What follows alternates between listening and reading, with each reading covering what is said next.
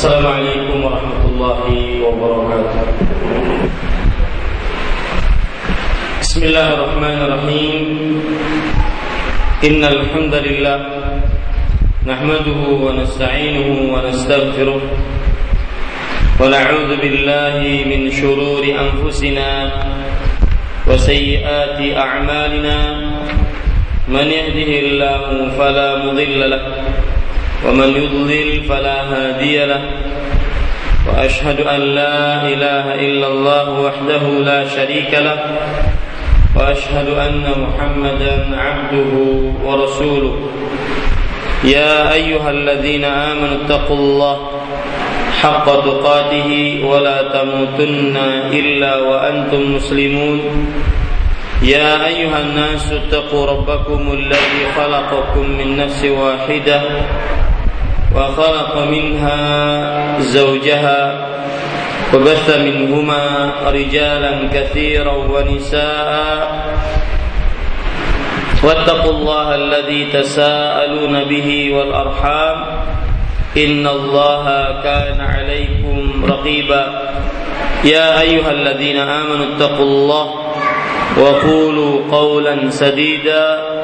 يصلح لكم أعمالكم ويغفر لكم ذنوبكم ومن يطع الله ورسوله فقد فاز فوزا عظيما أما بعد فإن أصدق الحديث كتاب الله وأحسن الهدي هدي محمد صلى الله عليه وعلى آله وسلم وشر الأمور محدثاتها وكل محدثة بدعة وكل بدعه ضلاله وكل ضلالة في النار Alhamdulillah kita bersyukur pada Allah Subhanahu wa taala pada hari ini Selasa pagi menjelang siang 22 Zulhijjah 1436 Hijriah.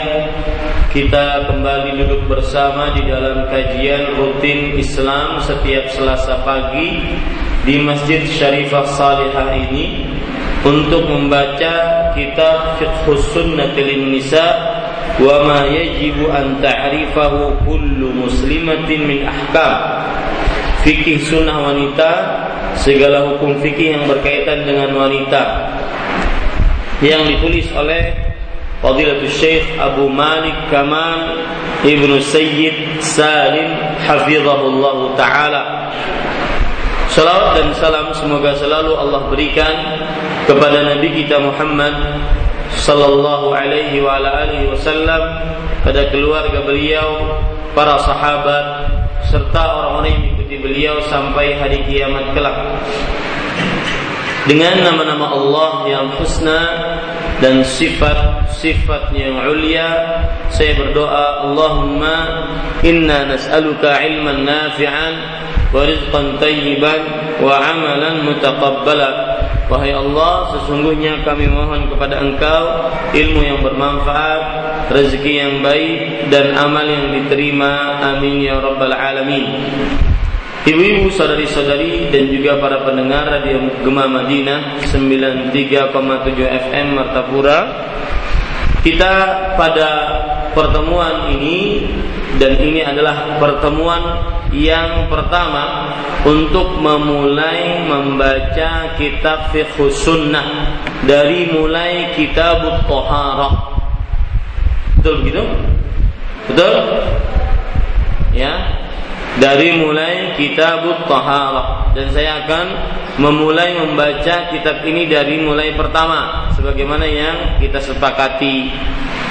Saya baca dan uh, apa yang kita lakukan nantinya dengan cara seperti ini yaitu kita membaca kitab fiqh sunnah dan saya akan membaca bahasa Arabnya kemudian terjemahannya kemudian kita jelaskan mana yang kata-kata yang perlu penjelasan dan juga mana hal-hal yang perlu ditambahkan.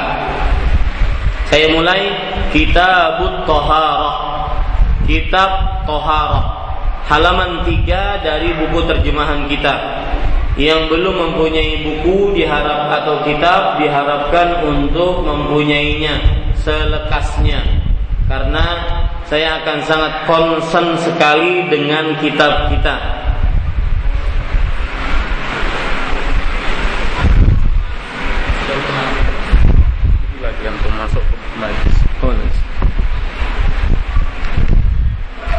Kitab Toharoh sudah kan? Sudah bu? Hah? Sudah, sampai mana?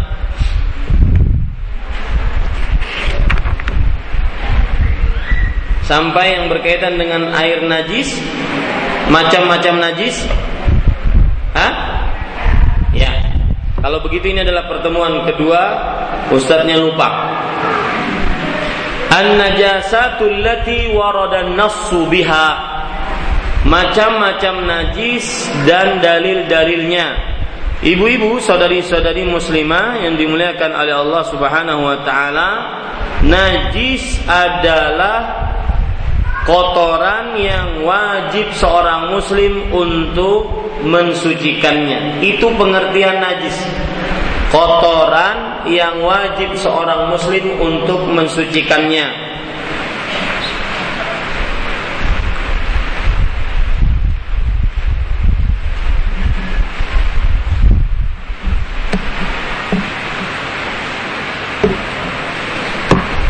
Di sini disebutkan macam-macam najis, yaitu najis kotoran-kotoran yang wajib seorang muslim untuk mensucikannya.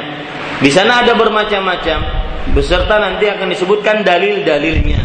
Yang pertama, ghaitul insani wa bauluhu. Ghaitul insani wa bauluhu. Kotoran dan kencing manusia. Ya, kotoran dan kencing manusia. Penulis kemudian mengatakan, "Amal ghaitu fali qaulin Nabi sallallahu alaihi wasallam, "Idza wati'a ahadukum bi na'lihi al-adha fa inna turaba lahu tahurun." Dalil najisnya kotoran adalah sabda Nabi Muhammad sallallahu alaihi wasallam, jika salah seorang dari kalian menginjak kotoran dengan sandalnya, maka tanah menjadi pensuci baginya. Kata-kata di sini jika salah seorang dari kalian ini menunjukkan umum baik itu laki-laki ataupun perempuan ya salah seorang dari kalian baik laki-laki ataupun perempuan menginjak kotoran. Kotoran di sinilah yang disebut dengan najis.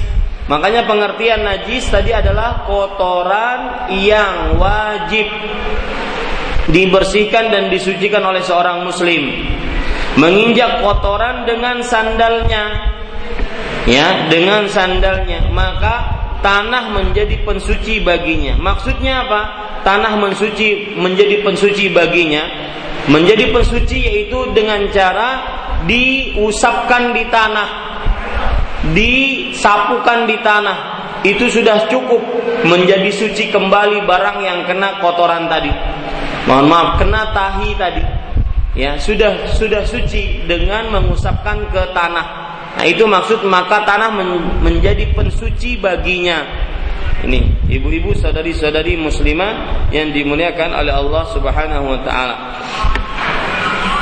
Kemudian penulis mengatakan Ah, wa ammal baulu fali hadithi Anas radhiyallahu anhu anna a'rabiyan bala fil masjid faqama ilayhi ba'dul qaumi faqala an-nabiy sallallahu alaihi wasallam da'uhu wa la tuzrimuhu qala falamma faragha da'a bidalwin min ma'in fasabbahu alaihi rawahu al-bukhari wa muslim dan dalil najisnya kencing. Kalau tadi dalil najisnya kotoran, maksudnya adalah tai. Ya, dalil najisnya kencing yaitu adalah hadis Nabi Muhammad sallallahu alaihi wasallam dari Anas bin Malik radhiyallahu an tentang seorang badui. Seorang badui, badui artinya adalah orang yang tinggal di uh, bidah badui, makanya disebut dengan badui. Ya tinggal di bidah maksudnya bidah itu adalah pedalaman kota pedalaman desa maksud saya pedalaman desa makanya disebut dengan orang Badui. Yang orang Arab Badui berarti orang Arab yang tinggal di dalam dalam pedalaman desa, bukan setiap Arab Badui, enggak. Ada Arab yang tinggal di perkotaan. Ya, Badui itu artinya pedalaman desa. Tentang seorang Badui yang kencing di masjid. Nah, ini menunjukkan Bapak Ibu saudara-saudari yang dimuliakan oleh Allah, ada orang Arab yang datang dari desa pernah datang ke Masjid Nabawi, lalu dia kencing di Masjid Nabawi. Nah, itu ceritanya, itu hadisnya. Lalu sebagian sahabat berdiri untuk mencegahnya agar dia tidak kencing, padahal dia sudah kencing. Maka apa yang terjadi? Maka Nabi Muhammad SAW bersabda, biarkan saja, jangan kalian menyuruhnya berhenti. Maksudnya biarkan dia selesaikan kencingnya. Jangan kalian menyuruhnya berhenti. Jangan kalian menyuruhnya berhenti di sini menunjukkan bahwasanya para sahabat tidak diperbolehkan untuk menghentikan kencingnya. Dan itu berbahaya. Bagi para sahabat mengencingkan menghentikan kencing seseorang. Nanti terdapat penyakit pada dirinya. Ya terdapat penyakit makanya dilarang oleh Rasul Shallallahu Alaihi Wasallam untuk menghentikan kencingnya. Jangan dihentikan kencingnya. Biarkan selesaikan dia. Anas bin Malik radhiyallahu anhu berkata setelah selesai, maksudnya setelah orang tersebut kencing selesai, ya Nabi Muhammad Shallallahu Alaihi Wasallam meminta seember air, lalu menyiramkannya ke tanah bekas kencing tersebut. Baru setelah selesai, baru Nabi Muhammad SAW minta didatangkan seember air. Untuk apa? Menyiramkannya ke tanah bekas kencing tersebut. Dari hadis ini kita ambil pelajaran bahwasanya air kencing itu najis. Ya, karena Nabi Muhammad SAW setelah orang Badui tersebut, orang Arab Badui tersebut kencing, beliau siram dengan air se satu ember, ya, beliau siram dengan air satu ember. Maka ini menunjukkan bahwasanya air kencing najis karena harus disucikan, karena harus dibersihkan. Nih, ibu saudari-saudari muslimah yang dimuliakan oleh Allah. Dan pelajaran dari yang menarik dari hadis orang Arab Badu yang kencing di masjid ini adalah selain itu adalah yaitu seorang yang berdakwah harus dengan hikmah Jangan dengan kasar, tapi dengan hikmah. Salah satunya yaitu Nabi Muhammad SAW membiarkan orang Arab Badui tersebut kencing sampai selesai. Padahal masjid di sini. Nah, di sini menunjukkan bagaimana Rasulullah SAW berdakwah dengan hikmah. Ya, berdakwah dengan dengan hikmah. Kenapa? Karena beliau tidak murkai tidak marahi Arab Badui tersebut mungkin tidak tahu. Ya, ini berdakwah dengan hikmah. Kemudian pelajaran yang menarik juga dari hadis tentang orang Arab Badui yang kencing di masjid adalah hikmah Rasul Shallallahu Alaihi Wasallam tidak membiarkan para sahabatnya untuk mencegah orang Arab Badui tersebut kencing adalah kalau dicegah malah nanti kencingnya ke sana kemari. Ya, pas lagi kencing Ditahan, eh jangan kencing, jangan kencing. Akhirnya nanti ke sana kemari kencingnya.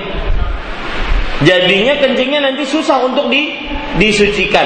Tapi kalau dibiarkan satu tempat, maka disiramnya akan mudah.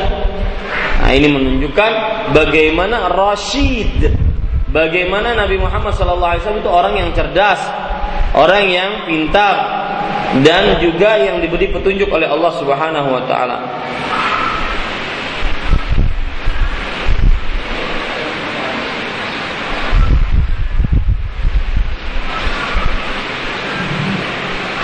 Kemudian pelajaran yang menarik juga dari hadis ini yaitu cerita orang Arab Badu yang kencing di masjid adalah bahwa Nabi Muhammad Shallallahu Alaihi Wasallam memberikan amar ma'ruf nahi mungkar kepada orang yang salah.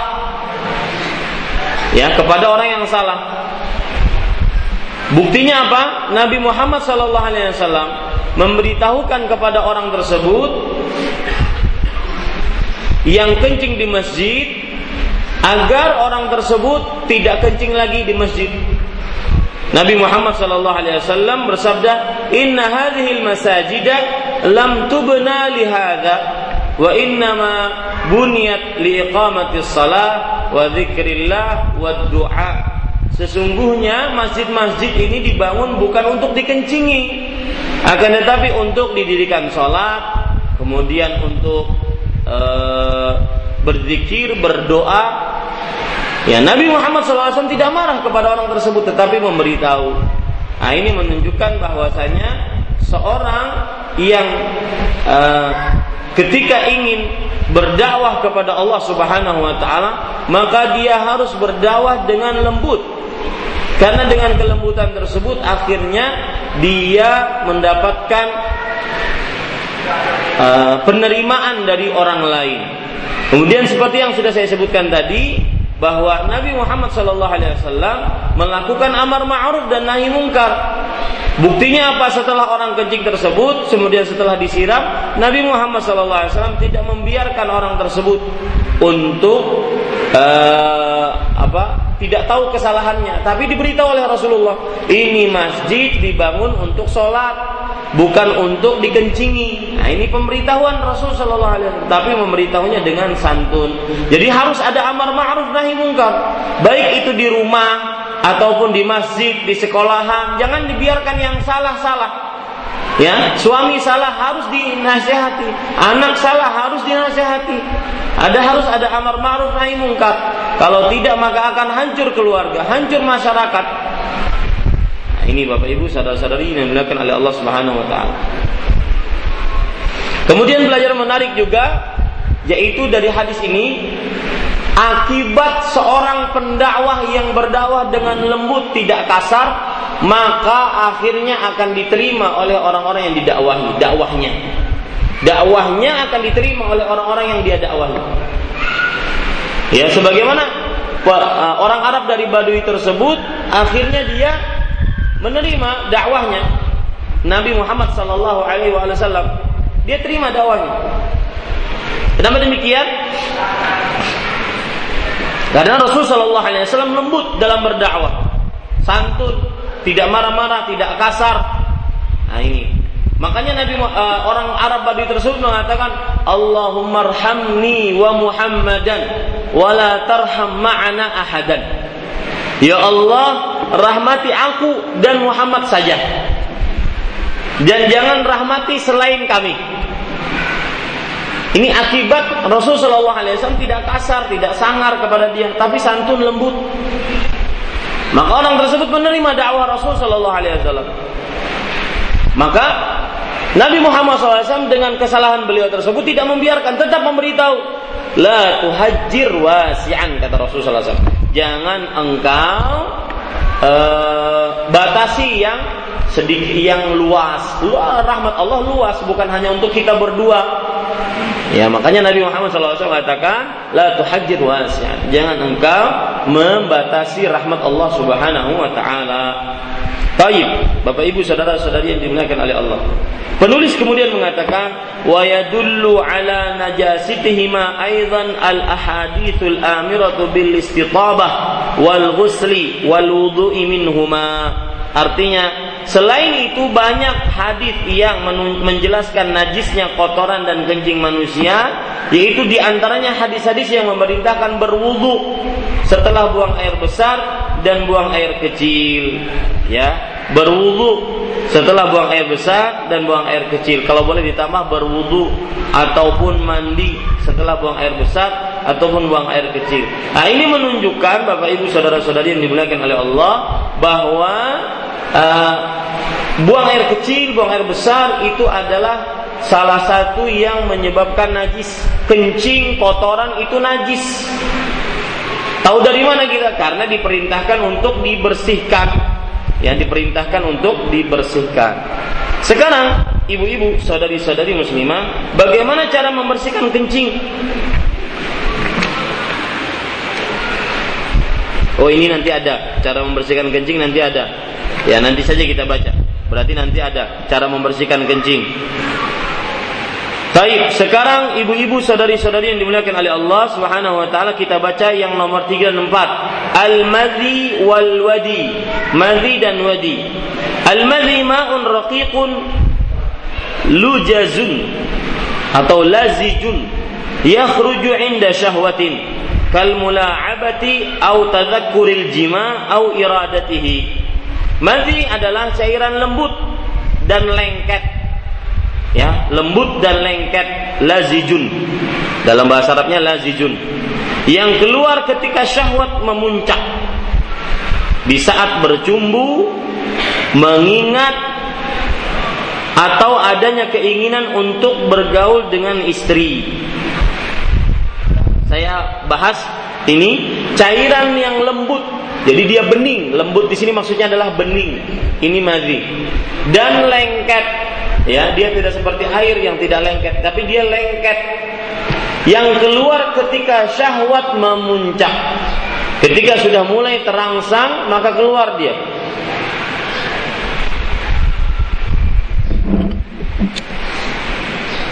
Di saat bercumbu, yaitu antara suami istri, atau mengingat, mengingat hal yang berkaitan dengan syahwat. Nah, itu maksudnya mengingat.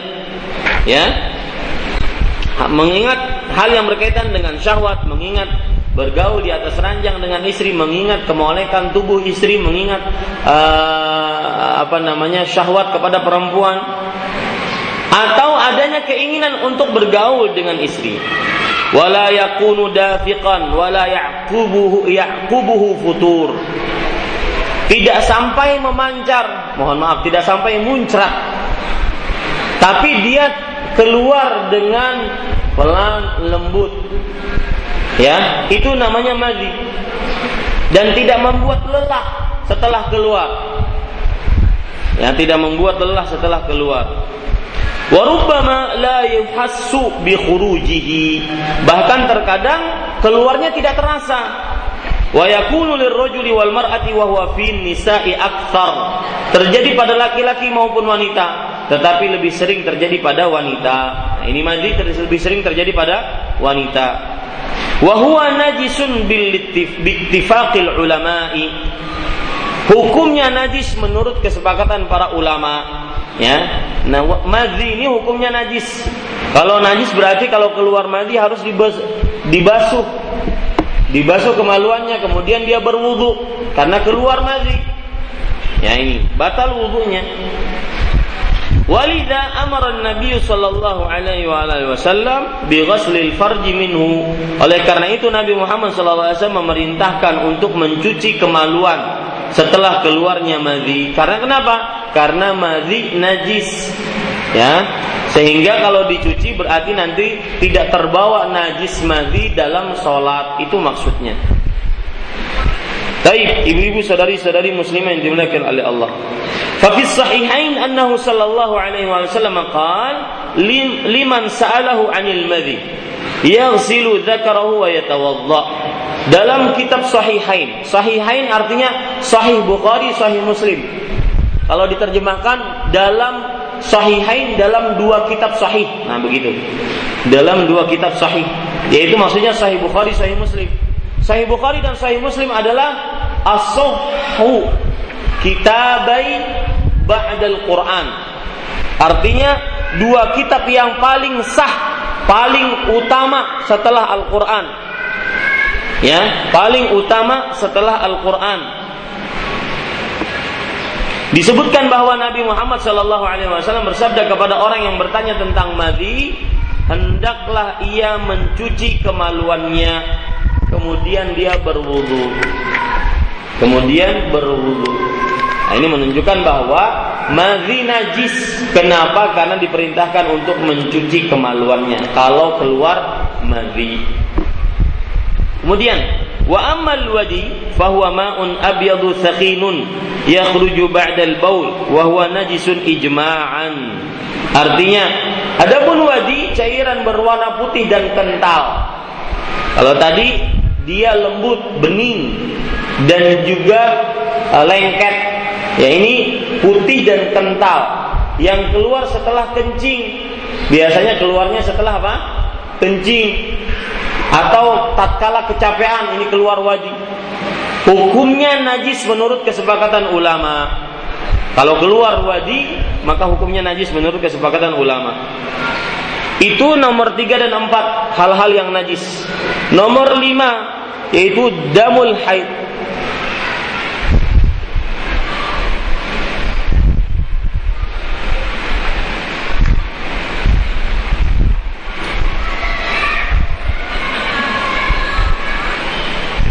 ya.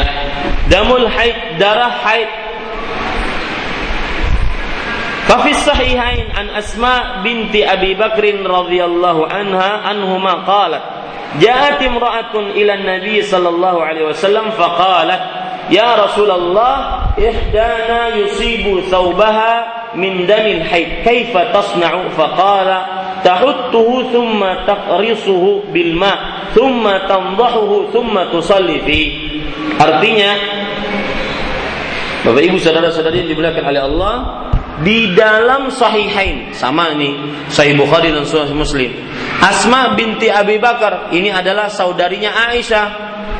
Asma bintu Abi Bakar As-Siddiq radhiyallahu anhuma saudarinya Aisyah. Dan beliaulah nah, siapa yang tahu gelarnya Asma wanita yang mempunyai gelar diberikan oleh Rasul sallallahu alaihi wasallam Ada yang tahu Bu? Silahkan jawab. Saya mau minum dulu. Langsung jawab Bu. Ah, pakai bahasa Arab. Gelarnya gelar Arab. Zatu, zatu apa? Zatu nutoqain. Tulis Bu. Zatu nutoqain kain itu artinya wanita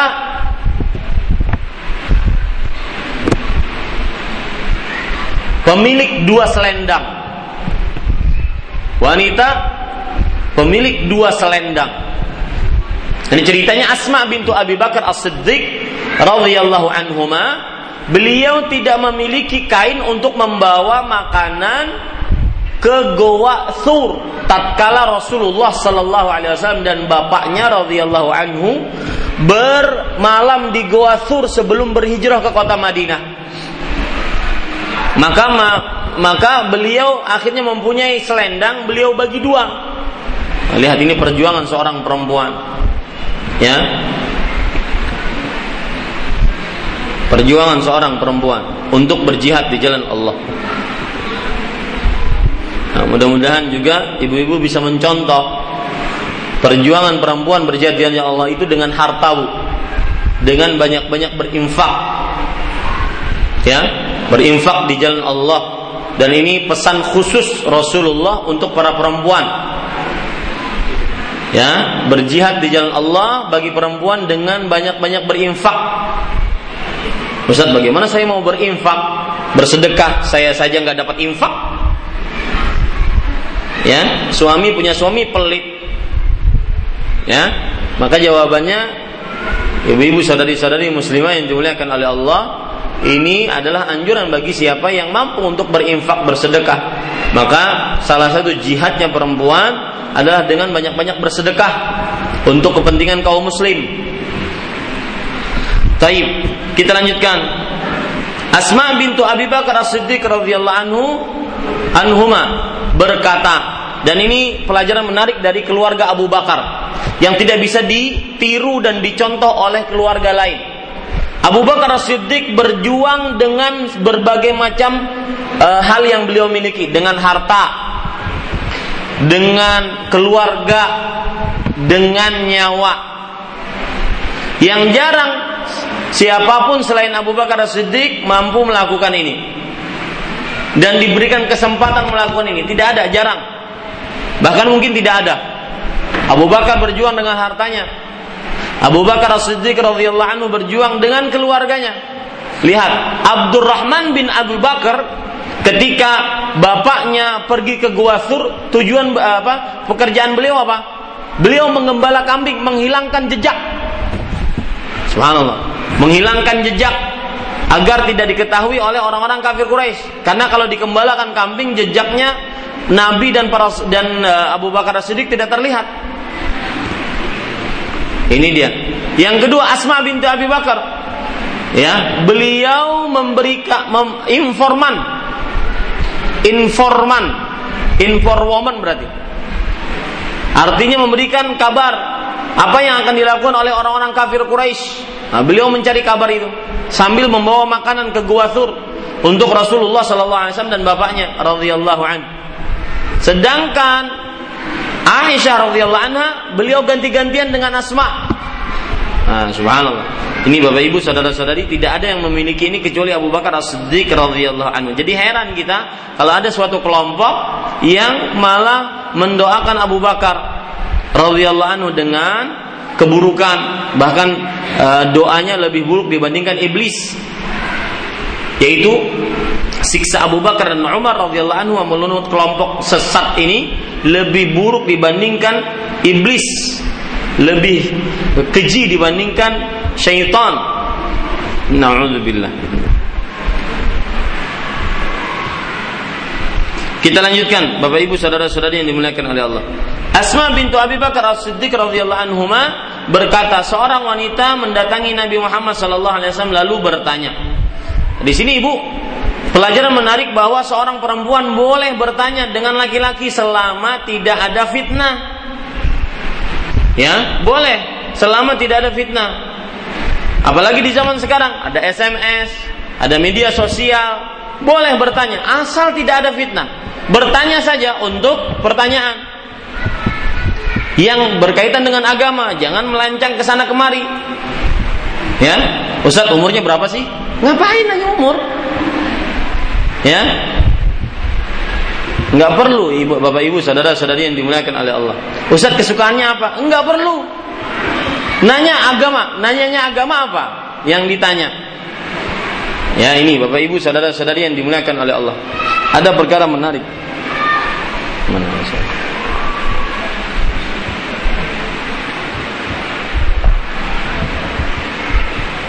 Saya beri contoh.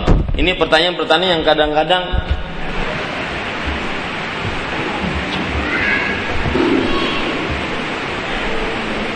Pertanyaan-pertanyaan yang meragukan. Ada udang di balik bakwan. Ini bukan ke saya, tetapi ustadz-ustadz yang lain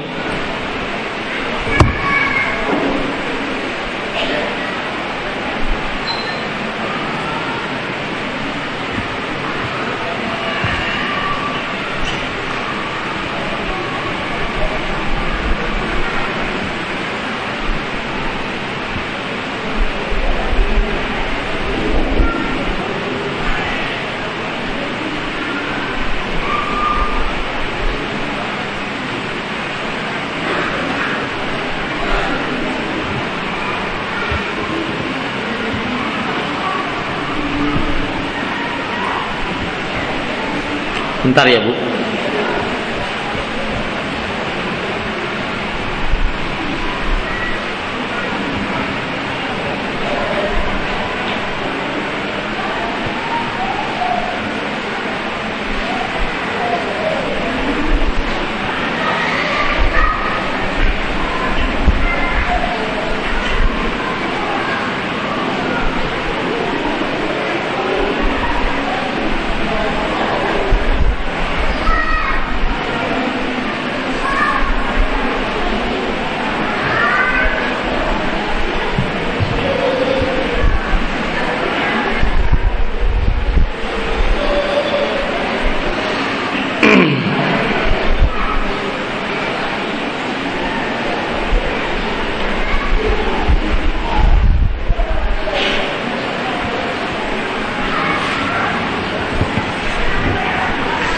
Salam Ustaz, apakah wanita boleh ikut serta menjadi menjadi uh, ikut serta memakmurkan masjid, misal menjadi konsultan perkawinan atau panitia-panitia acara di masjid?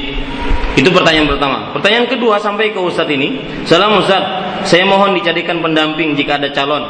Saya ingin berkenaan berkena berkenalan dan ta'aruf. Maka ibu-ibu saudari-saudari muslimah yang dimuliakan oleh Allah, tidak mengapa kadang-kadang seseorang bertanya kepada laki-laki yang dia anggap bisa ditanya tentang perkara agama. Ya, sebagaimana seorang perempuan datang kepada Rasul Shallallahu Alaihi Wasallam agar asalkan yang ber, uh, dengan tujuan bertanya. Ya, ini tidak mengapa. Kita lanjutkan. Seorang wanita mendatangi Nabi Muhammad SAW. Wahai Rasulullah, pakaian salah seorang dari kami terkena darah haid. Ya, pakaian salah seorang dari kami terkena darah darah haid. Apa yang mesti ia lakukan? Maka Nabi Muhammad Shallallahu Alaihi Wasallam menjawab, gosoklah, tahuttuhu, gosoklah dan keriklah, ya, gosoklah dan keriklah dengan air sambil menyiramnya dengan air. Setelah itu pakailah untuk sholat. Setelah itu pakailah untuk sholat. Kata-kata gosoklah di sini yaitu uh, ibu-ibu saudari-saudari muslimah yang dimuliakan oleh Allah Subhanahu wa taala yaitu dengan uh, menggosoknya dengan tangan gosok. Jadi begini kainnya ya, digosok. Kemudian setelah itu dikerik dengan ujung jari jemari kuku. Nah, ya itu namanya tahuttuhu thumma taqrusuhu bil ma. Ya. Thumma ta, uh, thumma tahutu thumma taqrusuhu bil ma thumma tandahuhu. Jadi pertama kali digosok, kemudian setelah itu dikenakan air lalu dikerik. Ya. Lalu setelah itu disiram air kemudian sholat padanya. Nah, dilihat di sini tidak memerlukan air yang banyak, kemudian yang kedua tidak memerlukan sabun. Itu itu kain sudah dinyatakan sebagai kain yang suci. Nah, timbul pertanyaan, kalau seandainya masih tersisa warnanya bagaimana Ustaz? Maka jawabannya tidak mengapa. Tetap itu kain dinyatakan sebagai kain yang yang suci. Nih, ibu saudari-saudari muslimah yang dimuliakan oleh Allah. Kemudian Penulis mengatakan fal amru bil ghusli lil thawbi dalilun ala najasati damil haid wa hadha mujma'un alaih. Perintah mencuci pakaiannya ini menunjukkan najisnya darah haid dan ini adalah disepakati. Nah, tambah ibu itu kurang dan ini adalah ijma Kurang itu. Dan ini adalah ijma. Maksudnya ini ijma bahwasanya darah haid itu adalah najis. Ijma para ulama. Darah haid itu adalah najis. Kemudian penulis mengatakan, wa amma mutlaqud dami kaddami sa'ili min jasadil insan awil hayawan alladhi yukalu lahmuhu faqad nuqil naqala ghairu wahidin min ahli ilm al-ijma' ala najasi ala najasatihi kadzalik. Fa in thabata al-ijma'u qulna bi najasatihi wa lam naltafit ila ma awradahu al-mutaakhirun min istidlalatin ala taharatihi mimma huwa muhtamalun. Wa in lam yathbut fal aslu taharah wallahu a'lam. Perhatikan adapun darah secara mutlak bukan darah haid. Darah apa saja? Darah yang keluar dari luka darah yang uh, keluar karena sabetan, ya darah secara mutlak seperti darah yang mengalir dari manusia atau hewan yang dagingnya dimakan. Seperti darah ketika menyembelih ayam, darah ketika menyembelih sapi, kambing, onta, yang hewannya di, yang dagingnya dimakan. Ya. Maka telah dinukilkan dari banyak ulama tentang najisnya darah menurut ijma' Jadi menurut kesepakatan para ulama, darah-darah tersebut najis. Ya, wajib dibasuh.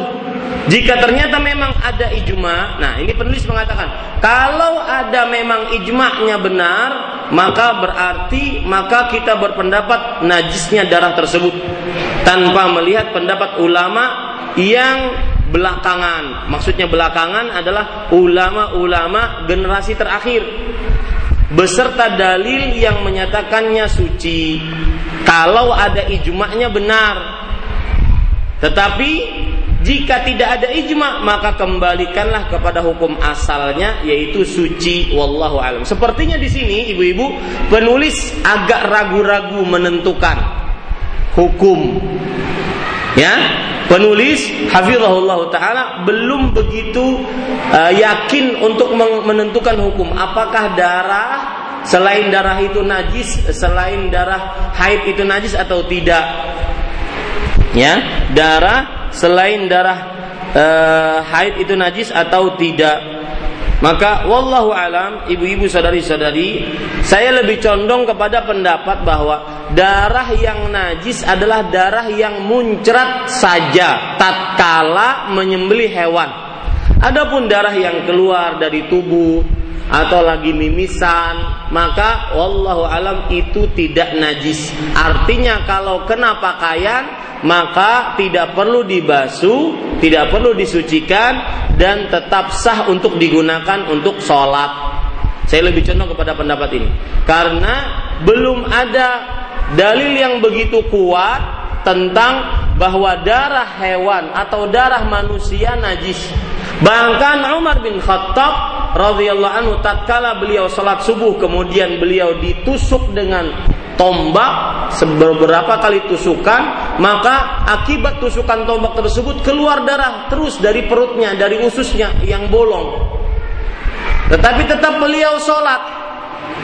Nah ini menunjukkan bahwa Bapak Ibu, Ibu-ibu, sadari-sadari dan juga para pendengar Radio Gema Madinah 93,7 FM Martapura bahwa darah manusia asal hukumnya suci tidak najis. Kecuali darah yang masfuh. Darah masfuh itu apa? Darah yang muncrat tatkala menyembelih hewan. Sebagaimana firman Allah Subhanahu wa taala dalam surat Al-An'am ayat 145. Allah berfirman, "Qul la ajidu fima uhiya ilayya muharraman ala ta'imin yat'amuhu illa an yakuna maitatan aw daman masfuhan aw lahma khinzir fa innahu rijsun aw fisqan uhilla li ghairillahi bih. Katakanlah wahai Muhammad sallallahu alaihi wasallam, aku tidak mendapati di dalam apa-apa yang diwahyukan kepadaku hal-hal yang diharamkan atas makanan yang dimakan. Kecuali nih kecuali karena dia najis, kecuali bangkai atau darah yang masfuh, darah yang mengalir dengan kencang atau daging babi sesungguhnya dia adalah ris najis atau perbuatan kefasikan atau yang disembelih dengan mengucapkan nama selain Allah. Nah, ini menunjukkan bahwa darah yang mengalir dengan kencang tadi itu adalah najis. Nah, itu pendapat yang saya lebih condong kepadanya ibu-ibu, sadari-sadari muslimah. Jadi kalau seandainya ada seorang luka kena sirat, kena pisau lagi uh, apa namanya lagi memasak, lagi buat bumbu dan semisalnya, maka pada saat itu itu tidak najis ya. Wallahu a'lam. Darah tersebut tidak najis. Yang keenam Ibu, rauthu ma la yu'kalu lahmu. Kotoran hewan yang dagingnya tidak boleh dimakan. Ya, mohon maaf, kotoran di sini maksudnya tahi. Tahi hewan yang dagingnya tidak boleh dimakan Ya, dagingnya tidak boleh dimakan seperti apa? Ya, babi, anjing, kucing. Ya, ini kotoran itu najis karena tidak boleh dimakan. Oh, tapi Ustaz, kalau hewan yang boleh dimakan seperti tahi ayam, tahi burung, tahi sapi, tahi kambing, apakah boleh? Eh, apakah najis? Maka jawabannya tidak najis. Ya, berarti boleh dengan dengannya sholat, boleh, tapi masa sholat penuh dengan kotoran. Nah itu. Tapi secara hukum dia boleh karena dia tidak najis. Lihat lagi dalilnya. Uh, uh, seperti misalkan kotoran cecak tahi cecak. Ini banyak di rumah-rumah. Tahi cecak. Kotoran cecak. Najis nggak bu? Abu najis tidak Cicak bisa dimakan nggak? Enggak. Berarti tidak najis. Eh, berarti apa? Najis.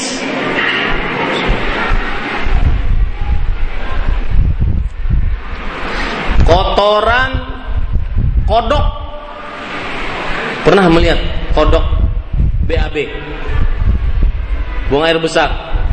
Ya pokoknya kalau ada kotoran kodok berarti najis. Kenapa? Karena ya kodoknya tidak bisa dimakan dan seterusnya seperti itu ya فعن عبد الله قال أراد النبي صلى الله عليه وسلم أن يتبرز فقال ائتني بثلاثة أحجار فوجدت له حجرين وروثة حمار فأمسك الحجرين وطرح الروثة وقال هي رجس ومعنى رجس أي نجس فدل هذا على أن روثة ما لا يؤغل لحمه نجاسة Artinya dari Abdullah. Abdullah di sini siapa? Ah, biasanya Bu, catat Bu, kalau ilmu hadis ada sahabat yang disebutkan cuma nama Abdullah, maka itu biasanya adalah Abdullah bin Mas'ud. Abdullah bin Mas'ud atau Abdullah bin Abbas atau Abdullah bin Umar. Nah, tiga orang itu antara tiga orang itu.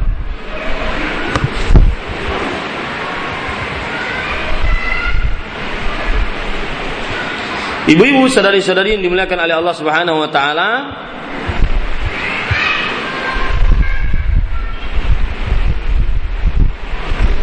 Di sini dari Abdullah ia berkata, suatu ketika Nabi Muhammad SAW bermaksud buang hajat Buang hajat maksudnya ingin buang air besar. Lalu beliau Wasallam bersabda, ambilkan untukku tiga batu. Ini salah satu hal, salah satu uh, alat yang bisa digunakan untuk bersuci adalah batu. Ya, batu. Salah satu alat yang bisa digunakan untuk bersuci adalah apa? Adalah batu. Ini ibu-ibu, saudari-saudari muslimah yang dimuliakan oleh Allah. Cara bersuci dengan batu bagaimana? Ya. Ya diusap dengan batunya. Usap masih tersisa dong. Nah, itu urusan. Ya. Tetapi sah uh, bersucinya. Tetapi sah bersucinya. Ini Bapak Ibu saudara-saudari yang dimuliakan oleh Allah Subhanahu wa taala.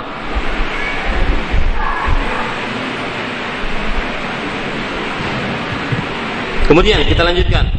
Fawajadtu lahu hajaraini wa rawthata himar. Lalu aku hanya mendapatkan dua batu dan satu kotoran keledai. Kok bisa satu kotoran?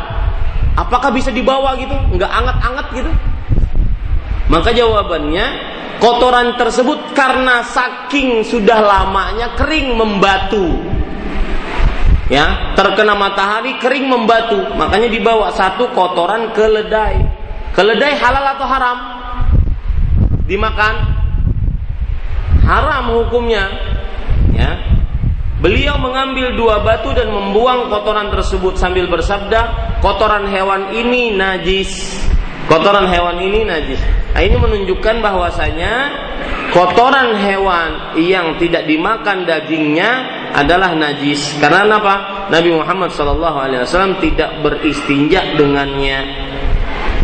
Hal ini menunjukkan bahwa kotoran hewan yang di, yang dagingnya tidak boleh dimakan adalah najis. Adapun hewan yang boleh dimakan jika kebanyakan dari makanannya itu tidak najis maka air kencing, kotoran, air liur, susu dan lain-lain yang berasal darinya adalah suci. Apa maksudnya, Bu? Adapun hewan yang boleh dimakan jika kebanyakan dari makanannya tidak najis. Ada hewan yang makanannya cuma najis yang disebut dengan jalalah. Seperti misalkan, Bu, uh, ikan lele. Ya, hidup di bawah, hidup dari makanan ma, hidupnya da, uh, makanannya jadi kotoran manusia. Misalkan ini lele ya, bukan lele yang sekarang dikembangbiakan oleh uh, yayasan di sini, bukan, ya. Tidak, bukan itu. Itu punya makanan tersendiri. Ikan lele dia diternak di bawah WC seseorang. Makanannya cuma kotoran manusia itu. Nah, ini disebut dengan jalalah. Ya, ini disebut dengan jalalah. Toib, ada lagi misalkan ayam. Ayam makanannya cuma kotoran manusia. Atau kotoran sapi. Maka ini hewan ayam disebut eh, disebut apa, Bu? Jalalah. Jalalah, ya. Bukan jalal. Nanti lakinya marah lagi. Ja, bukan jalalah. Ini Bapak Ibu, saudara-saudari yang dimuliakan oleh Allah. Nah, di sini itulah maksudnya. Jika kebanyakan dari makanannya tidak najis, maka air kencing, kotoran, air liur, susu dan lain-lain yang berasal darinya adalah suci. Berarti kalau kebanyakan makanannya adalah najis, maka tidak suci. Tadi lele yang di, yang makanannya cuma kotoran manusia, ayam yang makanannya cuma kotoran sapi, kotoran eh, apa namanya kotoran hewan, maka ini ayam tidak boleh dimakan, najis. Boleh dimakan ketika sudah dibersihkan. Caranya bagaimana? Lele tadi dipindahkan tempat. Dipindahkan tempat tiga hari tiga malam diberi makan yang baik. Oh berarti sudah keluar semuanya ya akhirnya dia menjadi suci ayam tadi juga dipindahkan diberikan makanan yang suci-suci maka dia menjadi suci. Selama tiga hari tiga malam dia menjadi suci. Boleh disembeli dan boleh dikonsumsi. Nah itu ibu-ibu saudari-saudari muslimah yang dimuliakan oleh Allah. Baik. Yang ketujuh. Lu'abul kal air liur anjing. Lu'ab itu artinya air liur. Air liur anjing. Anjing hewan yang ma'ruf, hewan yang sudah dikenal. Qala Nabi sallallahu alaihi wasallam tuhuru ina'i ahadikum idza walagha fihi al-kalbu an yaghsilahu sab'a marratin ulahunna biturab. Bersihkanlah bejana salah seorang di antara kalian jika anjing menjilatnya dengan mencucinya tiga kali. Salah satunya mencucinya berapa kali di sini? Ini salah bu, terjemahannya salah. Dengan mencucinya tujuh kali. Oh, salah besar ini. Ya, tujuh kali. Yang benar adalah bukan tiga kali, tujuh kali. Salah satunya dengan tanah. Ya, salah satunya dengan tanah ulahunna biturab. Wa qad dalla ala anna lu'ab al-kalbi najis. Berarti hadis ini menunjukkan bahwa air liur anjing itu najis. Kalau ada yang bertanya, Ustadz, kalau air liurnya najis, anjingnya gimana? Najis enggak? Ya, maka ibu-ibu sadari-sadari yang dimuliakan oleh Allah Subhanahu wa taala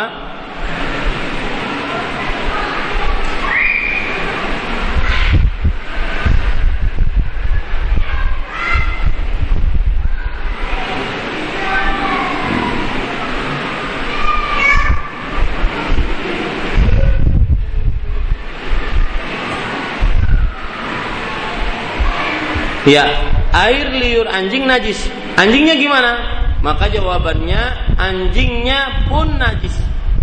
Karena air liur termasuk bagian dari tubuhnya. Maka tubuhnya pun najis dan diharamkan untuk dikonsumsi.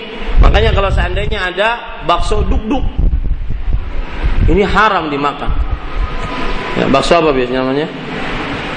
Ya, bakso, pokoknya bakso guguk itu haram dimakan karena anjingnya najis. Ya haram untuk dimakan. Kenapa najis? Karena air liurnya najis Lihat di sini disebutkan amma sa'iru jasadil kalbi wa sya'lihi ghairul fam fatahirun 'alal asl. Wa qad awradahu al-Bukhari ta'liqan wa wasalahu Abu Daud bi sanadin sahih an Ibnu Umar radhiyallahu anhu ma qala kuntu abitu fil masjid ala ahdi Rasulillah sallallahu alaihi wasallam wa kanatil kilabu tabulu wa tuqbilu wa tudbiru fil masjid wa lam yakunu yurashuna syai'an min dzalik. Nah, ini pendapatnya penulis. Lihat Adapun seluruh anggota badan dan bulunya kecuali mulut maka hukumnya suci. Imam Al-Bukhari meriwayatkan sebuah hadis secara muallak. Secara muallak itu tanpa sanad. Hadis muallak artinya hadis yang tanpa sanad. Ya. Dan Abu Daud meriwayatkannya secara mausul. Mausul artinya hadis yang tersambung dengan sanad yang sahih dari Ibnu Umar radhiyallahu anhu ia berkata di zaman Rasulullah sallallahu alaihi wasallam aku pernah tidur di masjid. Ketika itu anjing keluar masuk masjid dan para sahabat tidak menyiram bekas-bekasnya. Hanya saja para sahabat uh, menyiram bekas tempat duduk anjing tersebut berdasarkan hadis yang hadis yang diriwayatkan dari Maimunah. Ia berkata, "Di rumahku ada anak anjing." Ya, di rumahku ada anak anjing. Fa akhrajahu Nabi sallallahu alaihi wasallam thumma nadhaha makanahu bil ma'i ba'dahu. Lalu Nabi Muhammad wasallam mengeluarkannya kemudian beliau memercikan air pada bekas tempat anak anjing tersebut. Nah, di sini ibu-ibu saudari-saudari ya uh, penulis berpendapat bahwa Penulis berpendapat bahwa anjing tidak najis. Ya, ini pendapat penulis. Ibu-ibu sadari-sadari yang dimuliakan oleh Allah Subhanahu wa taala.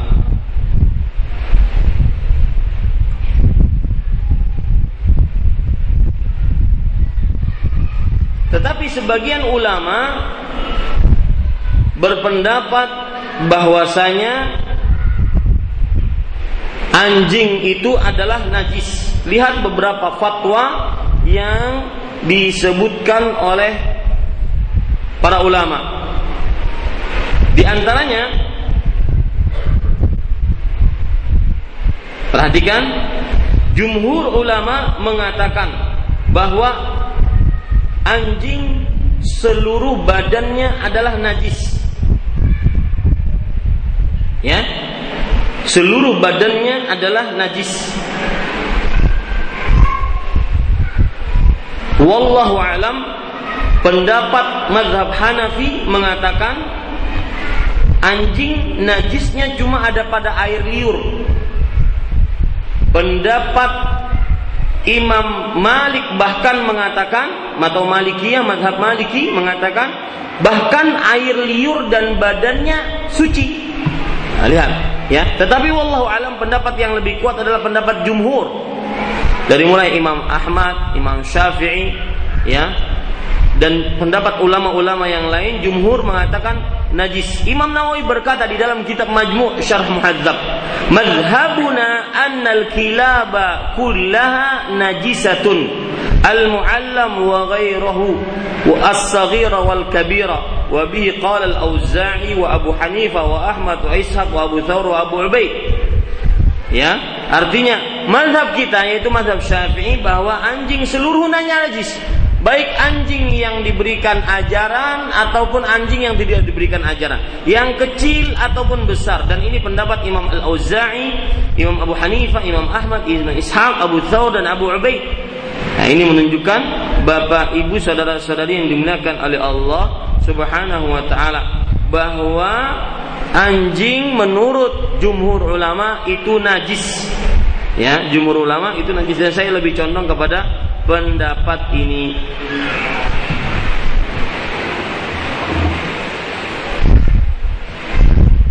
Imam Baihaqi mengatakan ajma'al muslimun ala najasati baulil qalb wa wujubi rash ala baulis sabi fal kau fal kalbu aula Artinya para ulama bersepakat tentang najisnya an, e, kencing anjing. Ini ijma.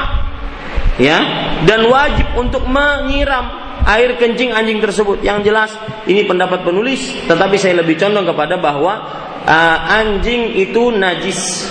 Ya, anjing itu najis, baik air liurnya ataupun seluruh tubuhnya. Wallahu a'lam.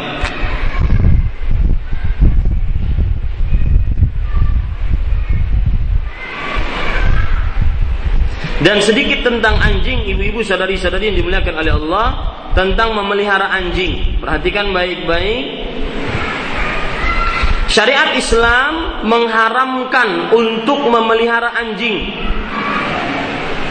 Ya, mengharamkan untuk memelihara anjing kecuali untuk berburu ataupun bercocok tanam ataupun berternak. Ya, syariat Islam mengharamkan untuk memelihara anjing kecuali untuk berburu, bercocok tanam ataupun berternak. Lihat hadis riwayat Imam Muslim, "Man ittakhadha kalban illa kalba masyiyah aw saydin aw zar'in untuk kisah min ajrihi kulla yaumin qiratun barang siapa yang memelihara anjing kecuali anjing masyah untuk peternakan ataupun anjing untuk berburu, berburu ataupun anjing untuk pertanian maka akan dikurangi pahalanya setiap harinya sebesar gunung Uhud. Nah, ini bahayanya Bu memelihara anjing. Ya, lihat lagi hadis yang lain, hadis riwayat Bukhari dan Muslim dari Abdullah bin Umar radhiyallahu anhuma. Rasul sallallahu alaihi wasallam bersabda, "Man iqtana kalban illa kalba masyiyah aw dhariyan naqasa min amalihi kulla yaumin qiratan." Ini lebih parah lagi, lebih dahsyat lagi ancamannya. Barang siapa yang memelihara anjing kecuali untuk anjing berternak ataupun untuk anjing berburu, maka maksud anjing berternak ini apa? Anjing itu digunakan untuk menggembala kambing.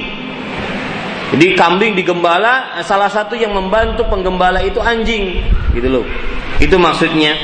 Au, eh, maka akan dikurangi doa pahalanya setiap hari dua kali gunung Uhud. Wah, ini hadis riwayat Bukhari. Ini Bapak Ibu saudara-saudari yang dimuliakan oleh Allah Subhanahu wa taala.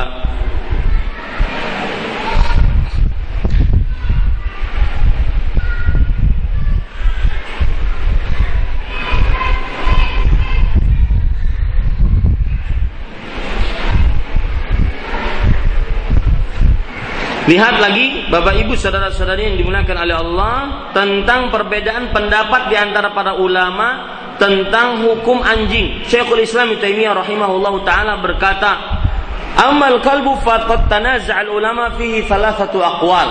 Anjing para ulama berbeda pendapat tentang hukum anjing. Yang pertama, annahu tahirun hatta riquh. Bahwa menurut pendapat yang pertama anjing itu suci sampai air liurnya suci. Ini mazhab Malik, mazhab Maliki. Yang kedua, najisun hatta sya'ruhu wahwa madhab syafi'i.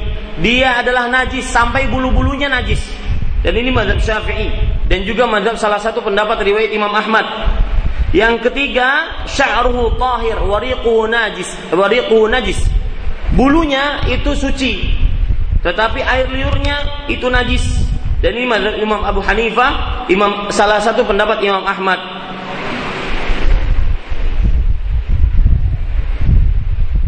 Dan Imam Syekhul Islam mengatakan wahad as-sahul aqwal dan ini adalah pendapat yang paling kuat. Fa idza asaba thawba awil badana rutubata sya'rihi lam yanjus bidzalik. Artinya kalau seandainya uh, kain atau badan kita terkena bulu anjing maka tidak najis menurut mazhab yang ketiga ini ya menurut mazhab yang ketiga ini Wallahu alam Bapak Ibu saudara-saudari yang dimuliakan oleh Allah Subhanahu wa taala bahwa lebih baik dijauhi anjing ya. Lebih baik dijauhi anjing. Jadi khulasahnya saya ingin menyebutkan ringkasannya diharamkan untuk bermaharagu ataupun be, apa memelihara anjing kecuali untuk berburu untuk menjaga rumah ya atau untuk menjaga hewan hewan e, ternak ataupun untuk bercocok tanam.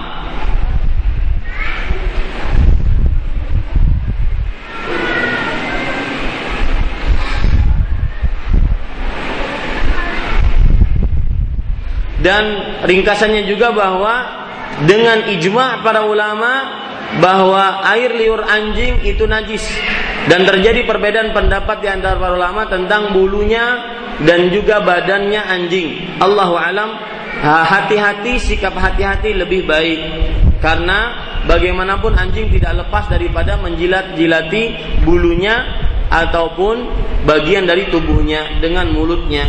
Allahu a'lam. Ini ibu-ibu sadari-sadari muslimah yang dimuliakan oleh Allah itu kira-kira yang bisa saya sampaikan tentang uh, apa namanya tentang beberapa hal yang najis. Insya Allah pada pertemuan yang akan datang kita sambung dengan kenajisan daging babi. Wallahu alam wa sallallahu nabi Muhammad walhamdulillahi alamin. Baik. Siapa yang ingin bertanya dipersilahkan baik dari ibu-ibu yang hadir ataupun pendengar radio Gema Madinah. Nah.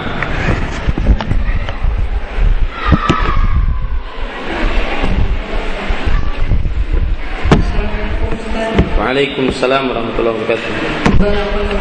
Wafik barakallah. Uh, pertanyaan saya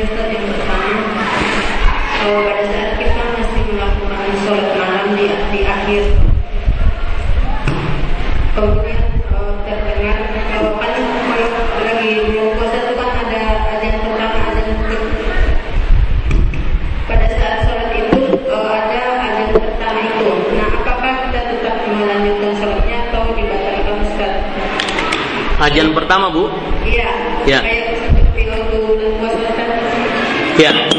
Yang kedua Ustaz, kalau kita mau sholat di masjid, kemudian kita berangkat, misalnya mau jamaah di masjid sholat maghrib, pas kita sampai ke masjid itu menjelang terbenamnya matahari kan tidak boleh sholat. Nah, apakah tidak boleh sholat tahiyatul masjid Ustaz? Bismillah, walhamdulillah, wassalatu wassalamu rasulullah Jazakillah khairan atas pertanyaannya. Yang pertama yaitu Sholat Tatkala orang sholat malam dikumandangkan azan pertama sholat subuh. Maka jawabannya apakah kita uh, boleh melakukan sholat ataukah kita put, potong sholatnya? Maka jawabannya tetap sholat saja. Karena azan pertama itu untuk membangunkan orang-orang yang belum bangun sholat malam dan memberitahukan kepada orang yang sudah sholat malam agar mereka berhenti atau istirahat. Tetapi kalau ingin melanjutkan tidak mengapa, ya karena itu masih diperbolehkan untuk sholat sholat malam. Karena waktu sholat malam berakhir tatkala azan subuh. Wallahu a'lam. Nabi Muhammad sallallahu alaihi wasallam bersabda, "Salatul laili mathna mathna, idza khasya ahadukum as-subha falyutir biwahidah." Salat malam itu matna matna dua rakaat dua rakaat salam. Jika salah seorang dari kalian cuk takut masuk waktu subuh maka sholatlah dia satu rakaat. Ini menunjukkan bahwa sholat satu rakaat itu kalau seandainya dia takut masuk waktu subuh sehingga dia tutup sholatnya dengan sholat witir begitu. Adapun hanya sebatas azan yang pertama itu tidak menutupi atau tidak menghalangi seseorang untuk melanjutkan sholat malamnya. Wallahu a'lam. Adapun pertanyaan yang kedua yaitu yang berkaitan dengan uh, sholat tahiyatul masjid tatkala terbenam matahari. Maka Ibu-ibu, saudari-saudari, ada tiga waktu yang seseorang dilarang untuk sholat. Ya, yang pertama yaitu hina tatlu asyams, ketika terbit matahari. Yang kedua hina yaqumu minadh dhahira. Hina taqumu minadh dhahira. Artinya ketika uh, apa namanya? Ketika matahari berada tepat di atas kepala kita. Yang ketiga yaitu hina taghrubus syams, ketika matahari terbenam. Maka ini dilarang untuk sholat subuh eh apa untuk sholat. Nah akan tetapi ibu-ibu saudari-saudari yang dilarang itu adalah sholat-sholat yang sunnah mutlak. Sholat-sholat sunnah mutlak. Adapun sholat tahiyatul masjid maka dia dikecualikan dari hal ini. Karena sholat tahiyatul masjid adalah sholat datu asbab sholat yang mempunyai sebab Ya, sebab sholat tahiyatul masjid karena masuk masjid. Kalau bukan pas waktu masuk masjid, maka jangan sholat. Nah, seperti itu. Jadi diperbolehkan tidak mengapa seseorang untuk sholat tahiyatul masjid meskipun sedang matahari sedang terbenam. Ya, sedang matahari terbenam. Tidak mengapa. Kenapa? Karena dia sholat datul asbab. Akan tetapi kalau seandainya dia ingin menunda sholat tersebut setelah matahari terbenam baru dia sholat tahiyatul masjid juga tidak mengapa. Tetapi sekali lagi kalau seandainya dia ingin pas waktu masuk masjid dia sholat tahiyatul masjid meskipun tatkala itu matahari sedang terbenam atau sedang terbit atau matahari tepat berada di atas kepala kita maka tidak mengapa. Wallahu a'lam.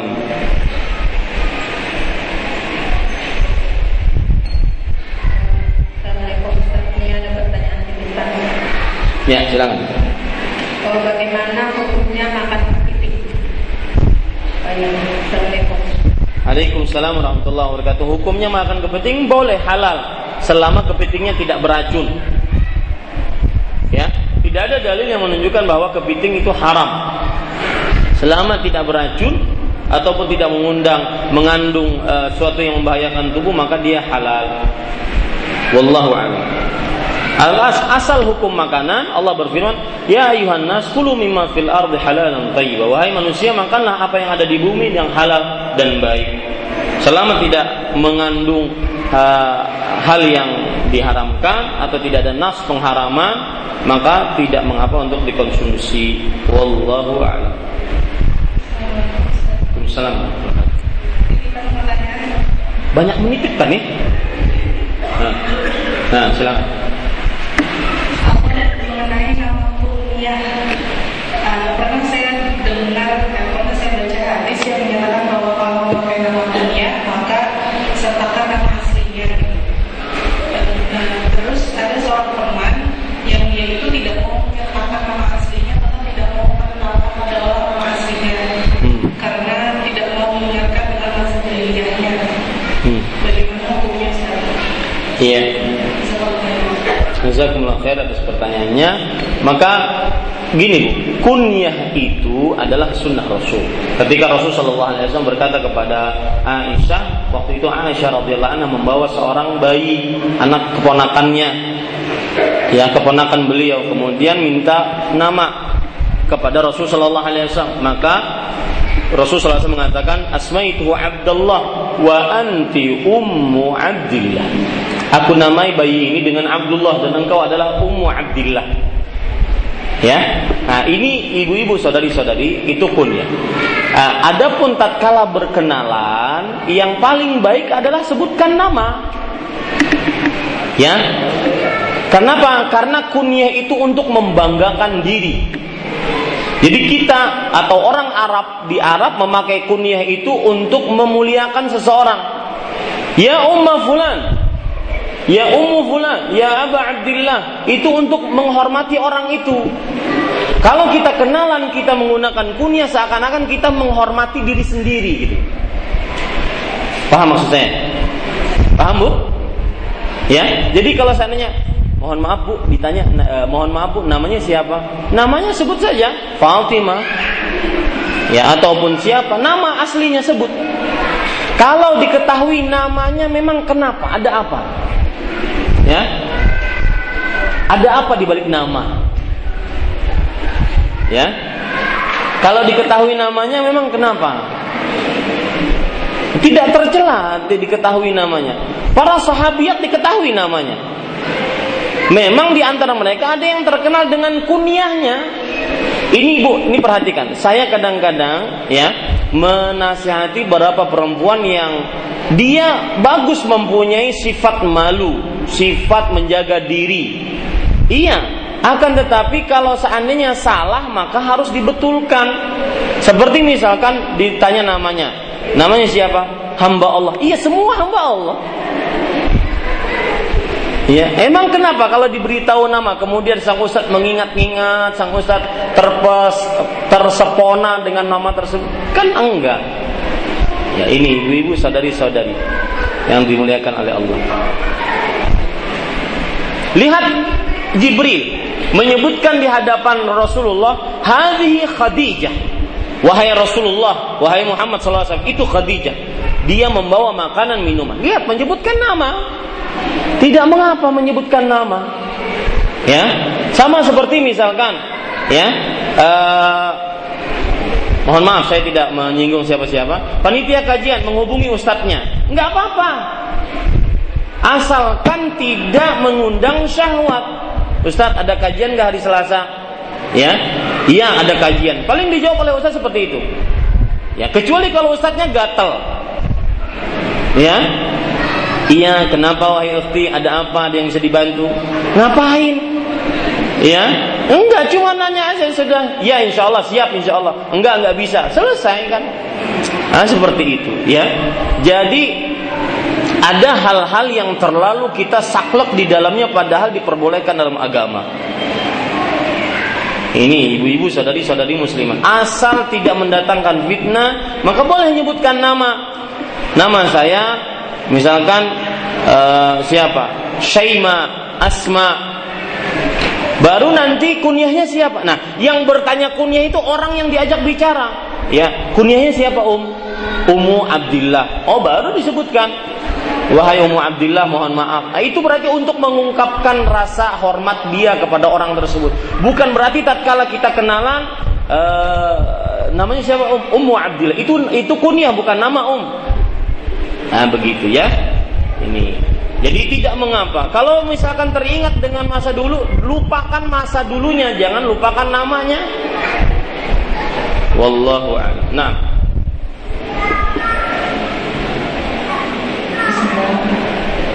Ya. Assalamualaikum. Waalaikumsalam.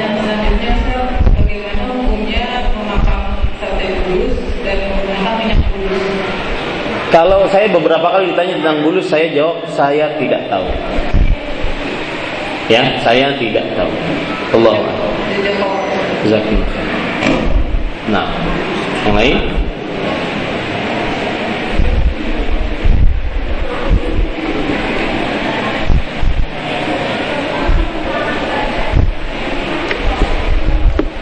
Tafadhal yang lain? Sudah? Sudah pulang nih. Kangen saya sama istri saya. Ya, silakan. Assalamualaikum Ustaz. Waalaikumsalam. Waalaikumsalam.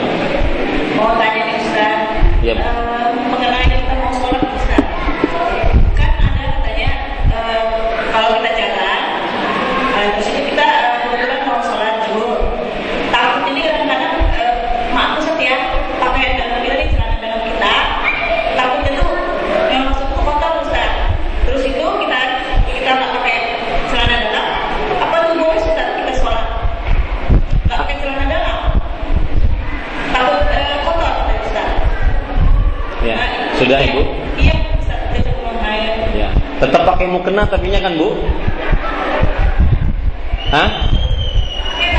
dalam kan nggak pakai, Ustaz. Ya. Bukan urusan Ibu. Ya, mau berangin-angin silahkan. Asalkan tertutup auratnya. Yang menjadi ukuran adalah aurat bukan celana dalamnya. Tertutup nggak auratnya tatkala sholat? Ya, tidak mengapa dia mungkin eh, mohon maaf ada pembalut wanita yang kadang-kadang bukan untuk haid, tetapi pembalut wanita untuk eh, rutubah, untuk kelembaban. Maka yang seperti ini akhirnya menyebabkan dia menyepa- melepaskan celana dalamnya. Kemudian dia sholat, dia sholat dengan menutup auratnya, meskipun tidak memakai celana dalam, maka sah. Tidak ada yang menghalangi dia tidak dari kesahan sholatnya. Wallahu a'lam. Pertanyaan dari pendengar Radio Gema Madinah. Pada saat berjima, sebelumnya tidak terlihat darah pada kubul istri. Namun setelah ember masuk sumur, ternyata ada darah. Apakah istri saya harus mandi junub dulu agar pada masa haid tetap bisa membaca Al-Quran dan berzikir? Atau dia mandi junubnya setelah haid berakhir?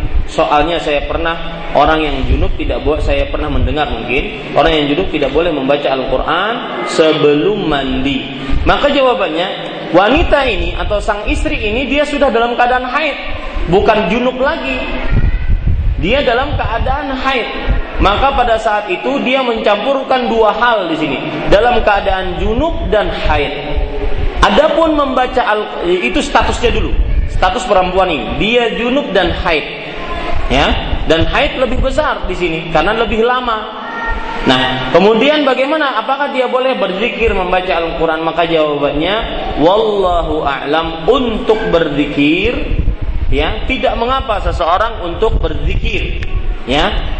Tidak mengapa. Dia basuh kemaluannya kemudian setelah itu dia eh, kalaupun dia mandi tidak ada manfaatnya. Kenapa? Karena dia dalam keadaan haid jadi tidak perlu mandi kecuali kalau seandainya ingin membersihkan tubuhnya. Bukan karena ingin mengangkat hadas. Karena dia mandi tidak ada manfaatnya, dia tetap dalam keadaan haid. Junubnya tidak terangkat juga karena dia tetap dalam keadaan haid. Nah, sekarang membaca Al-Quran dan berzikir bagaimana? Allah alam tidak mengapa. Wanita yang haid seperti ini untuk membaca Al-Quran kalau ditakutkan hilang hafalannya. Kalau memerlukan baca Quran, dia tidak mengapa untuk membaca dalam keadaan haid seperti ini. Kalau ditakutkan dia hilang apa namanya hafalannya, wallahu alam. Nah, tanya yang lain silakan bu. Waalaikumsalam. Tafadhol.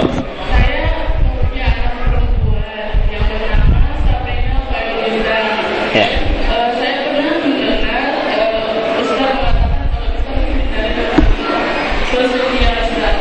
Ya. Ya, nah, anaknya umur berapa, Bu?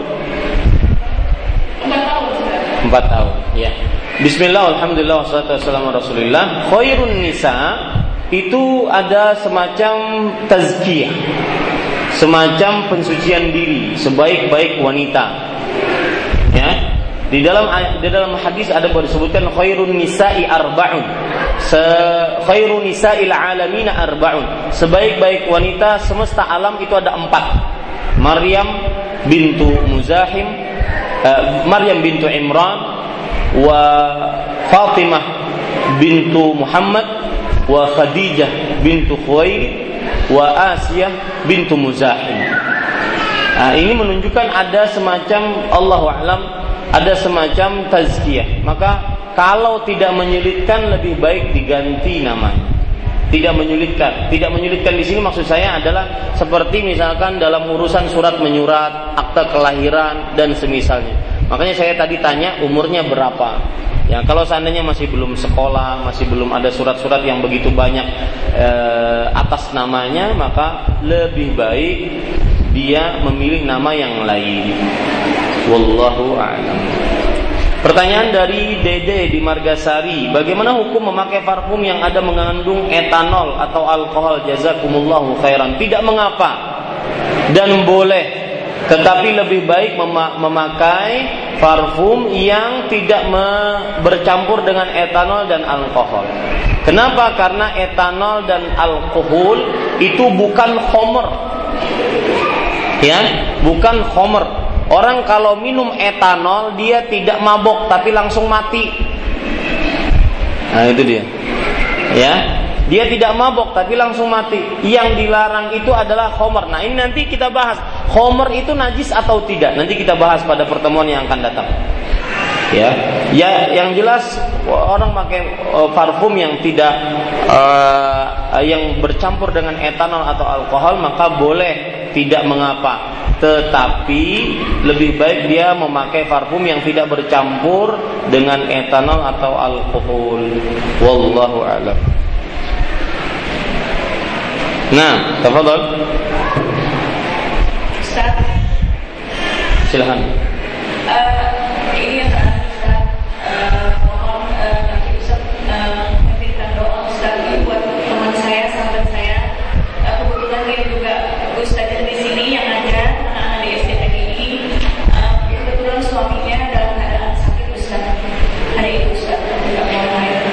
Bismillah, Alhamdulillah, wassalamu Rasulillah. Dengan nama-nama Allah yang husna dan sifat-sifatnya ulia Kita berdoa.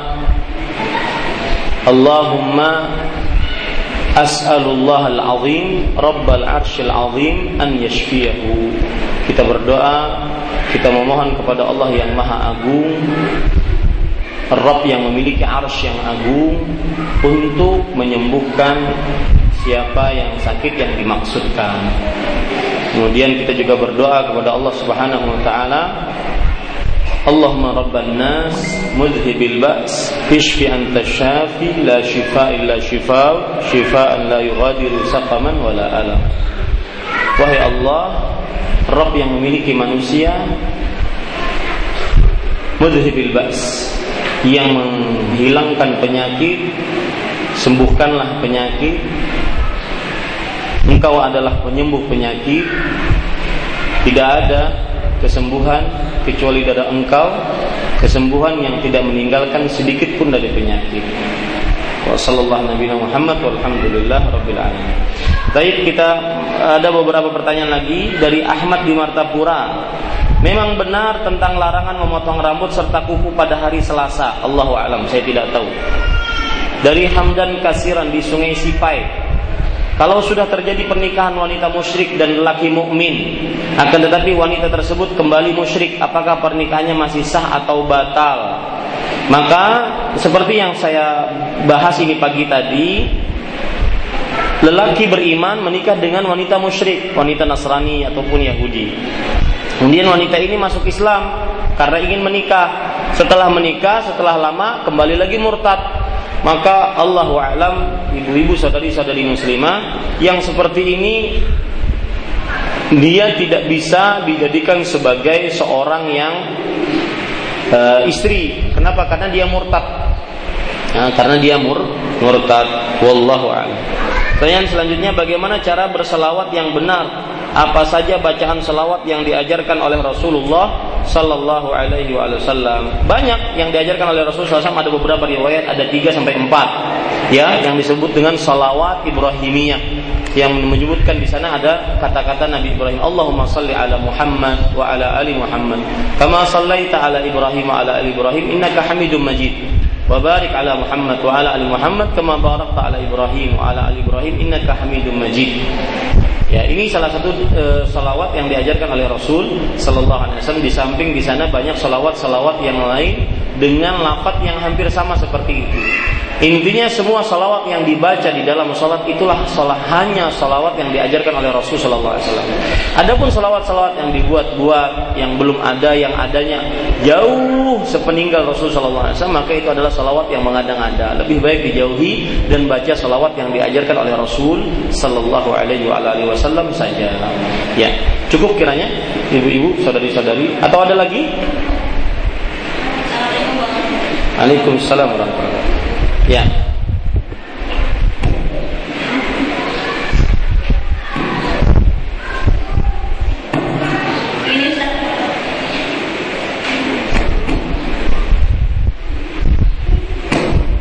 Mendekat ke mana biar ada wifi-nya kuat. Ya, silakan. Assalamualaikum. Ini Ustaz kalau misalnya Kalau misalnya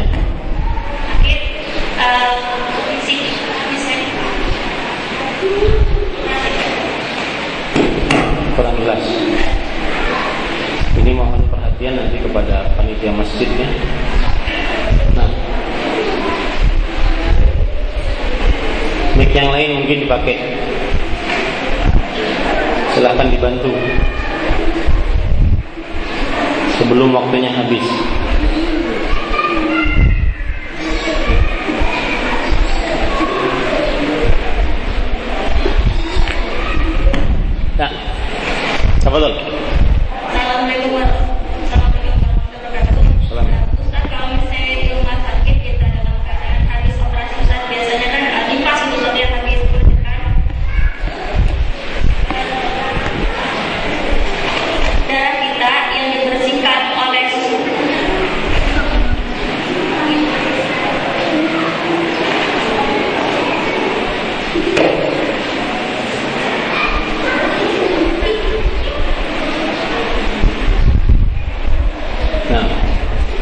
Darah kita yang dibersihkan oleh suster habis itu Iya,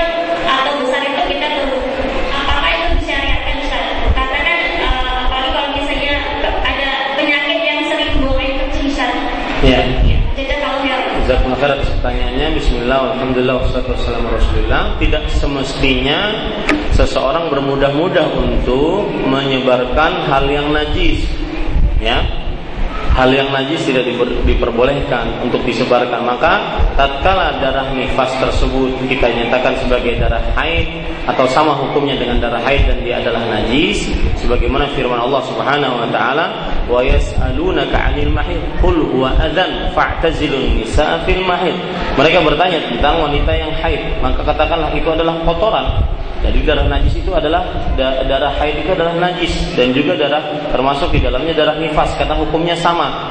Maka jauhilah wanita-wanita tatkala haid atau tatkala nifas. Maka saya berpesan tidak semestinya ataupun tidak merupakan bukan syariat Islam bermudah-mudah untuk membuang darah ke, ke ataupun tercecer darah se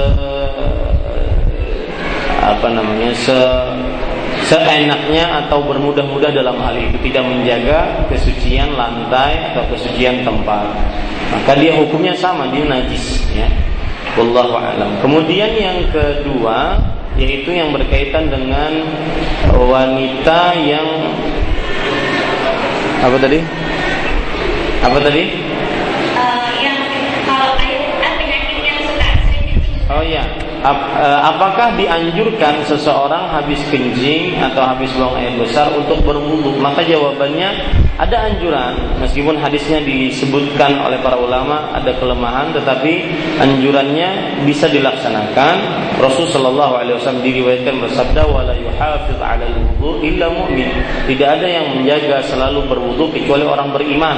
Dan ini yang dilakukan oleh Bilal radhiyallahu anhu setiap kali beliau batal beliau berwudu kemudian setelah berwudu beliau sholat dua rakaat yang akhirnya beliau mendapatkan rumah di surga dan juga mendapatkan tempat di dalam surga pendahuluan masuk dalam surga. Nah, eh, lalu apakah lalu bagaimana kalau seandainya orang tersebut eh, punya penyakit ya punya penyakit selalu ingin kencing maka jawabannya anjuran untuk berwudu setelah buang air kecil atau buang air besar itu hanya sebatas anjuran, tidak ada kewajiban. Kalaupun susah untuk mengerjakan karena penyakit yang dia derita, maka tidak mengapa. Ya, dia hanya berwudu tatkala diperlukan untuk sholat saja tidak mengapa. Ya, tetapi kalau dia mampu untuk menjaga wudhunya maka itu lebih baik. La yuhafidh 'ala al-wudu illa mu'min. Tidak ada yang selalu menjaga wudu kecuali orang beriman. Intinya kalau apabila seseorang batal baik itu dengan kentut, buang air kecil, buang air besar, maka pada saat itu dia kemudian memperbaharui wudhunya atau berwudhu padahal tidak ingin sholat, maka ini baik dan sangat dianjurkan. Tetapi kalau menyulitkan dia karena dia sering kencing karena penyakit yang dia derita, maka tidak mengapa dia tidak melakukan seperti itu. Toh itu hanya sebatas anjuran saja. Wallahu a'lam. Kira-kira itu yang bisa saya sampaikan. Alhamdulillah kita selesaikan kajian ini dan seperti biasa ibu-ibu saudari-saudari muslimah saya ingatkan bahwa setiap Selasa pagi kajian kita adalah kitab fikih sunnah dan yang kita bahas dari mulai pertama yaitu kitab toharoh maka mudah-mudahan ya ibu-ibu selalu eh, hadir dan istiqamah di dalam menuntut ilmu dan kita mendapatkan ilmu yang bermanfaat. Apa yang baik dari Allah Subhanahu wa taala, apa yang buruk dari saya pribadi. Subhanakallahumma wa bihamdik asyhadu an la ilaha illa anta astaghfiruka wa atubu ilaik. Wassalamualaikum warahmatullahi wabarakatuh.